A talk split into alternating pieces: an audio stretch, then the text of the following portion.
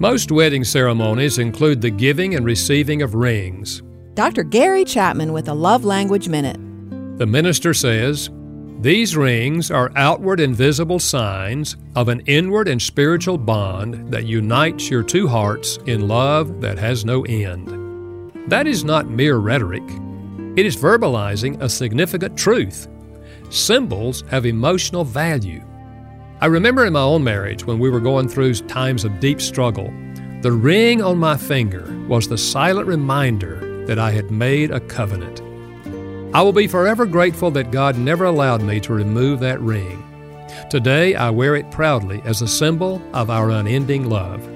It also reminds me that God never stops loving us. He is our model for loving each other. Dr. Gary Chapman is the author of The Five Love Languages. For more, visit fivelovelanguages.com.